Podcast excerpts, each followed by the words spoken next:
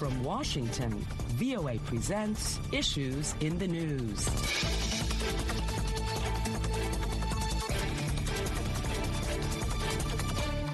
Hello and welcome to Issues in the News. I'm Kim Lewis and joining me on the panel this week are Patsy Widakuswara, senior White House correspondent, and Dan Raviv, columnist for Newsday. Welcome, Patsy and Dan. Well, here are the issues. The Biden administration is tightening travel rules to and within the U.S., requiring all inbound international passengers to test for COVID within 24 hours of departure and extending its mask requirement on all domestic flights and public transportation. The plan is the latest move by the Biden administration to stem the spread of the new, highly mutated Omicron variant of the coronavirus. The U.S. confirmed its first case of the variant in Northern California California this week. As countries respond to the spread of the variant, the U.S. and other World Health Organization members are negotiating what advocates call a pandemic treaty, an international agreement to deal with outbreaks expected to be finalized in 2024. President Biden hosted the CEOs of several major retailers at the White House to discuss efforts to tackle global supply chain bottlenecks and inflation. The event was part of a multi pronged White House effort to tackle the intertwined challenges of global supply chain bottlenecks and inflation. U.S. lawmakers have a busy month ahead as they face deadlines for major budget and defense actions and what Democrats are hoping will be the completion of a $2 trillion collection of health care, climate, and family service programs. The U.S. Supreme Court appears poised to accept a Mississippi law that would bar abortions after 15 weeks of pregnancy. Both sides of the debate regard this case, known as Dobbs versus Jackson Women's Health Organization, as an all or nothing fight over abortion rights. U.S. Secretary of State Antony Blinken warned Russia against taking any escalatory actions toward Ukraine, saying that any renewed aggression would trigger serious consequences. Well, those are the issues, and let's get started. Patsy, I know you've been covering the Biden administration's strategy to reduce the spread of the Omicron variant of the coronavirus. And now the U.S. has confirmed its first case, which was detected in California. What is the president's strategy with this new variant? So the strategy from the White House is more booster shots, stricter health protocols, including an extension of mask requirement for people on planes, trains, and buses, also more strict testing requirements for international travelers. What the White House does not want to do is more lockdowns. So President Biden is using his address of the National Health Institute to lay out his administration's plans as the country heads into the winter months, which is traditionally a period of time where cases spike up. And the mandate for wearing masks in public transportation was due to expire on January 18th, but will be extended into March. So those are the main strategies, Kim. I was struck by what was said at the White House right away. Remarkable concern about the very first case of the new variant being detected in the United States this past Wednesday. In fact, the stock market went down immediately, even though it was fully expected that the new variant would get to the U.S. This was one case in California. All the experts said, of course, there would be more cases. And the question was still there whether the new variant first detected, this is what the the experts say, in South Africa. But in no way do you blame South Africa. South Africa called the world's attention to it. But the question is whether this variant called Omicron is actually more dangerous to people. Does it actually evade the vaccines? that people all around the world have been using? Is it more likely to kill you? Many experts said it would take, oh, about two weeks or so to really know the answer to that. And there was one bit of possible encouragement. If Omicron becomes the main variant, maybe it will actually replace the Delta variant, which was considered very dangerous. And so we frankly don't know whether the new variant is terrible news or something that we can manage, especially if more people get vaccinated. You're absolutely right, Dan. I mean, the fact of the matter now is that nobody knows much about Omicron and we're still learning about it. But it's certainly something that the White House is using to push their case for more vaccinations and more boosters. And frankly, there's not much else the White House can do at this point to push people to get vaccinated or to get their boosters. The people who want to get vaccinated and want to get boosted will already have or will make plans to do so. And the biggest obstacle remains vaccine hesitancy, vaccine skepticism, and a lot of misinformation about vaccines out there when it comes to the new rules for flying into the United States, I consider it kind of an adjustment. I, have been on some overseas trips in uh, recent months, and the rule has been that anyone, including U.S. citizens, has to get a COVID test, you know, wherever you were outside the United States in the three days before you flew to America. Now that's being reduced to one day. One day before you fly, you have to get a test. It generally would be the antigen test that gives a quick result. I think you'll find a lot of travelers you know, running around, you know, various towns and cities around the world before they fly to the U.S., wondering where can they get the test and get their negative result. I think this is going to discourage international travel. So, so far, the new variant has been bad for the travel business. Yes, that is true. And also, the World Health Organization, its members, and the U.S. are negotiating what they're calling a pandemic treaty an international agreement to deal with the outbreaks. So, what more can you tell us about this treaty, Patsy? This is a treaty that was negotiated from Monday to Wednesday of last week. And it's essentially an agreement where the member countries of the World Health Organization say that, okay, we're going to start talking about this, having some sort of international agreement on future pandemic preparedness and response. So this was a proposal that was first brought up by about two dozen world leaders back in March, and the US had initially opposed inclusion of language that would have made the pandemic treaty legally binding. But now it seems like the US has softened a little bit and say that they support this move. But the, the thing is that it's not expected to be ready until May of 2024. So this is perhaps a long term plan. So nothing that comes out of this process is likely to make any changes of the current environment and the current pandemic response. And frankly, all the uh, health experts that I spoke to say that they're not very optimistic about the outcome of this treaty, whether it's going to be strong enough, whether it's going to be legally binding, whether or not it will make a difference, especially if it takes three years to get there. Also, another aspect of the pandemic that is really affecting the economy, and U.S. Federal Reserve Chair Jerome Powell says that the appearance of this new variant could slow the economy and hiring while also raising uncertainty about inflation. So, what more can we expect in this variant affecting the economy, especially we're already in inflation in the U.S.?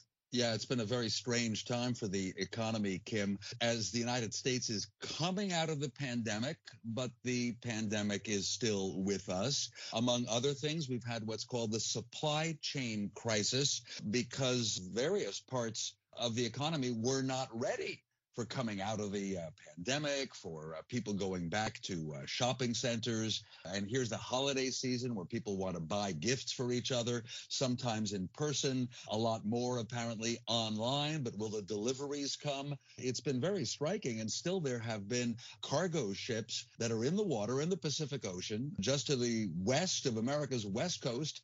And the ships come from Asia, and there aren't enough workers in the American ports to unload them. And then you have the price price increases, inflation much higher than most experts predicted. And uh, Jay Powell, who is the chairman of the Federal Reserve, America's central bank, has said that inflation, the price rises, are just temporary. He used the word transitory.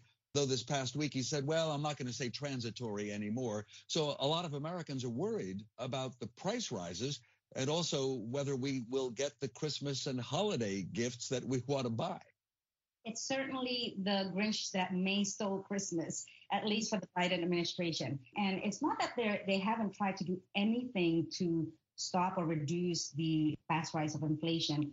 Since taking office, in fact, the administration has pumped in billions of dollars of stimulus into the U.S. economy. You know, you remember the direct checks to households, the many kinds of tax breaks, and economic growth has rebounded a little bit, but then now it's back to the size of the pre-pandemic. But now with like what Dan said, the supply crunch, supply chain crisis, higher demands for goods, all sorts of disruptions, inflation is 6.2%. I believe it's the highest that it's been for over 30 years. And there's not many more tools that the president can use to address these price increases. He has released U.S. oil reserves last month, hoping that it will bring down the price of fuel. Of course, this happened before Omicron, and then Omicron, what it basically did was it depressed the price of oil again. So there's high fluctuations of oil prices, also another big headache for the Biden administration.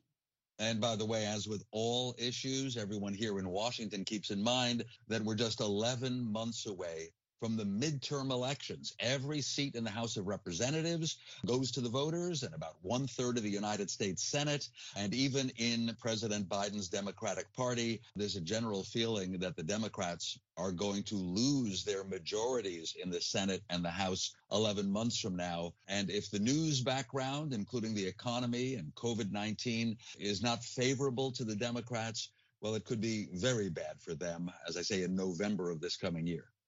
Correct. And this is why the number of bills that are piling up in Congress right now is creating a huge headache for Democrats because they simply need to get it done this year before the end of the Christmas break. Because heading into the new year, as Dan said, it's going to be an election year and it just makes it much more politically difficult for them to maneuver. Yes, you all have brought up some really good issues. And Senate Majority Leader Chuck Schumer says he plans to bring President Biden's social spending and climate bill to the floor as soon as the week of December 13th to start debate on the Build Back Better legislation. Schumer would also need total unity from his caucus, which is something he really doesn't have yet. So heading into the weekend, the worry was that is this bill really going to be ready for negotiations? Well, there's certainly a lot of differences within the Democratic caucus. We know that Senator Joe Manchin, this is the moderate wing of the Democratic Party, he opposes the four weeks of paid family leave in the House bill. So that's expected to be stripped out. Meanwhile, on the other end of the spectrum, Senator Bernie Sanders of Vermont, he's the progressive wing of the caucus. He wants to expand Medicare coverage to include vision and dental benefits. So there's a lot of differences that need to be ironed out. Democrats are using what's called the reconciliation process to get around a Republican filibuster, but within themselves, they still need to iron out a lot of issues, you know, continue debate over tax deduction aimed at states with high states and local property taxes. These are all just kind of like inside baseball issues, which may not be super interesting to our international audience, but it just goes to show that there is a lot of debate, not just between the Democratic and the Republican parties, but within the, uh, the Democratic parties themselves, between the progressive and the moderate wing of the parties. Well, I, am struck by this. Republican Party leaders in Congress keep saying they don't want to do President Biden any favors. They don't want to help him. They, of course, are looking ahead to uh, the election in this coming November. But they also focus on the issue. The Republicans say they don't want the government to spend so much money, which they say is wasteful, uh, trillions of dollars over the coming 10 years. Democrats say this is their opportunity to help working people, to help the working poor, to help help a lot of families. And the Democrats feel that Americans will be very grateful and very happy if this does go through Congress. It's really up in the air as to what the American people want. Opinion polls show a lot of division uh, as to whether Americans want the government to spend more money on social services. But the Biden White House wants to take advantage of this time in which Democrats do still control Congress. That's a really good point that you raised there. And also, Treasury Secretary Janet Yellen warns that lawmakers have until December 15th to raise the nation's debt limit. Where does this issue actually stand? I think the issue of the debt limit, I mean, I've been covering US politics for 18 years now, and every year there's always some sort of big drama surrounding the debt limit. I mean, this is, this should be something of a, a pro forma type of thing that Congress does every year, which essentially says that we're going to increase the cap to which the U.S. can borrow money. But every year it becomes this big political fight. And this year is no different. Like you said, Secretary Janet Yellen has said that we have until December 15th to increase our nation's borrowing limit or risk defaulting the country's bill. I think Senate Majority Mitch McConnell and Majority Leader Chuck Schumer have have had some sort of agreements, some talks about the issue to say that they're going to deal with this, but there's no clear path to address the issue at this time. And I noticed that as the month of December began, and there was even the issue of keeping the government going, the basic budget, for instance, Republicans said that one reason they're holding things up is so they can block the Biden White House plan for vaccine mandates and mm-hmm. possible mask wearing mandates, showing that COVID 19 is again part of politics in this country. Yes, that is true. And this is also a month full of holidays. So we'll have to continue to follow this to see just how much of this legislation is going to get done by the end of the year. It's time now for a quick break. And when we come back, a historic U.S. Supreme Court hearing on a Mississippi abortion case that could overrule the 1973 Roe v. Wade decision. Issues in the News is coming to you from the Voice of America in Washington. If you would like to download the program, it's free on iTunes. Just click on the iTunes tab on our website at voanews.com. While you're there, check out our other programs, Press Conference USA and Encounter. Also visit us on Facebook and leave a comment or two. Then like us at Current Affairs with Carol Castiel. Now back to our panel via Skype. Patsy Widakuswara, senior White House correspondent, and Dan Raviv, columnist for Newsday. Well, the stakes for the fate of the Roe versus Wade decision were never greater this past week as the most conservative court of the past 40 years is poised to make a decision to uphold a Mississippi law that bans abortion after 15 weeks. So I'll just throw this out to both of you. What was being argued in court and what is at stake for activists on both sides of the argument? So what's being argued in court is this Mississippi law that basically bans abortion 15 weeks into the pregnancy. That's about two months earlier than the president set by Roe versus Wade. This is a landmark U.S. Supreme Court case that says that abortion is legal in the United States until a fetus is viable outside of the womb, and that's usually just 24 weeks. The Mississippi law, which has been passed in 2018 in the state of Mississippi, it has no exception for rape or incest. It was blocked by two federal courts, but it's now being debated in the Supreme Court. And it appears at this point, we don't know yet, of course, that the Supreme Court may uphold that law. So it it will be a direct challenge to Roe versus Wade. It remains to be seen what will happen. This could go on into the next few weeks or even months the Supreme Court has really changed in the last few years. Under President Donald Trump, three of the justices were nominated by Trump and confirmed by the U.S. Senate. They are considered conservatives. Apparently, Trump and his advisors were looking for judges who oppose the right to abortion and might very well reverse that landmark Roe decision from 1973. And all of that was spoken about in the oral arguments this past Wednesday. We had only the audio, the sound broadcast in America for people who wanted to listen. No cameras in the Supreme Court. I was listening to a lot of it, and there certainly was the sense, based on the questions from the Supreme Court justices, including the three new ones, that uh, they are opposed to abortion rights asking questions like what's the difference, whether it's 15 weeks into the pregnancy or some other number of weeks. Here were justices, you know, bringing up the thought that they have to consider the uh, right of the fetus as an unborn child not to be killed. Meanwhile, there were protesters outside the Supreme Court building on both sides. Some insisting that abortion rights must be maintained as a right of American women to control their own bodies and their own decisions, whereas others who are opposed to abortion said that they consider it to be murder and you can't have the government of the United States condoning murder. Now, keep in mind that if the Supreme Court does decide, and we don't expect a ruling for uh, about six months, if they do decide to do away with the Roe decision or, or let the new Mississippi law stand, then that will probably mean that every state can make its own rules. And so women who want to terminate their pregnancy might be traveling from one state to another and it would be much more difficult to have an abortion in the United States. We don't expect abortions to be banned in the whole country. There's already precedent on what you said, Dan, in terms of women having to go out of their states For example, the recent Texas law in abortion has made a lot of women to travel outside of their states to get abortion. Back to the debate at the Supreme Court, do you get a sense of Dan that the Chief Justice John Roberts was trying to get into some sort of a middle ground position where the Mississippi law will be upheld, but as you said, there will still be room for abortion in the laws of the land. He seems to be suggesting that the viability line can be moved somewhere between now 24 weeks to the 15 weeks uh, that the Mississippi law is suggesting or is proposing.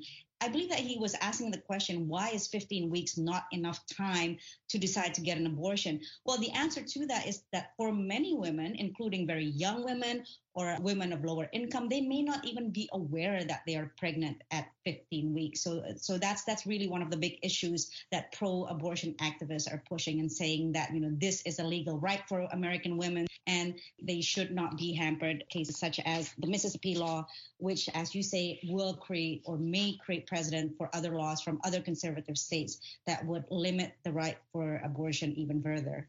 Patsy John Roberts as the Chief Justice is always looking for kind of a, a middle ground. He, he's considered a conservative, but not as consistently conservative as other justices, including the three new ones. And so among the nine justices of the Supreme Court, whereas for years we saw many decisions were five to four, one way or the other, now it appears to be six conservatives and three liberal justices and that's why it's now widely expected that abortion rights will be in some way restricted or changed when this ruling comes in the middle of this coming year. You all have brought us some really good insights into this very controversial issue, but we'll have to move on to get our next topic in and the Western Military Alliance NATO met in Latvia to discuss Moscow's massing of troops on the border with Ukraine. U.S. Secretary of State Antony Blinken said the U.S. is very concerned about Russian troop movements near the Ukrainian border. Two Russian troop buildups this year on Ukraine's borders have alarmed the West and officials say in May, Russian troops there numbered 100,000, the largest since Russia's annexation of Crimea in 2014. So, really, what is going on on the border with Ukraine? The Ukrainian government says, and, and, the United States seems to agree, that Russia has been massing troops on the border with Ukraine, uh, even some uh, secret Russian units apparently inside Ukrainian territory. As we know, Crimea was seized by the Russians during the Obama administration. And so even as the United States says, there will be serious consequences if Russia moves against Ukraine. Frankly, the Russians seem to be answering, oh, yes, what are you going to do about it? Because Russia claims it has its own legitimate security interests as NATO expands toward the east, toward Russia. Keep in mind, by the way, Ukraine is not a member of NATO, so it really is a question mark what the Western alliance would do. It appears that this past Thursday, uh, when America's Antony Blinken met with Russia's foreign minister, Sergei Lavrov, that frankly, the tension was not defused. We, we still have this problem. It's certainly an issue of contention between the West and Russia, and I believe that it will continue to be so. As Dan said, Moscow feels that this is their way of defending their own territory because they are, in fact, accusing Kiev of pursuing its own military buildup. So it's saying that it's not being inflammatory. Ukraine and the West is being inflammatory. So this is certainly something to keep an eye on in the next coming weeks or months for the Biden administration. There's talks that the administration is preparing another fresh round of uh, sanctions, working together with Congress to slap on uh, additional sanctions to slap on Moscow should they invade Ukraine. Yes, that is true. And also, another concern is that Belarus announced joint military drills with Russia on its border with Ukraine. So, this, I guess, is another concerning feature added to this already big concern that the West has with Russia. Right. Yes, that's another focal point for East West tension. The refugee crisis on the borders between Belarus, which is a Russian ally, and also NATO members Poland and Lithuania the West, including the US, accuses Belarus of engineering this migrant crisis in retaliation for sanctions imposed on Belarus over its human rights records. Well, we'll have to wrap up the show on that note. My thanks go out to our panelists, Patsy Widakuswara, senior White House correspondent, and Dan Raviv, columnist for Newsday. Thank you both for taking on these very challenging issues. I'm Kim Lewis, and thanks for joining us for Issues in the News.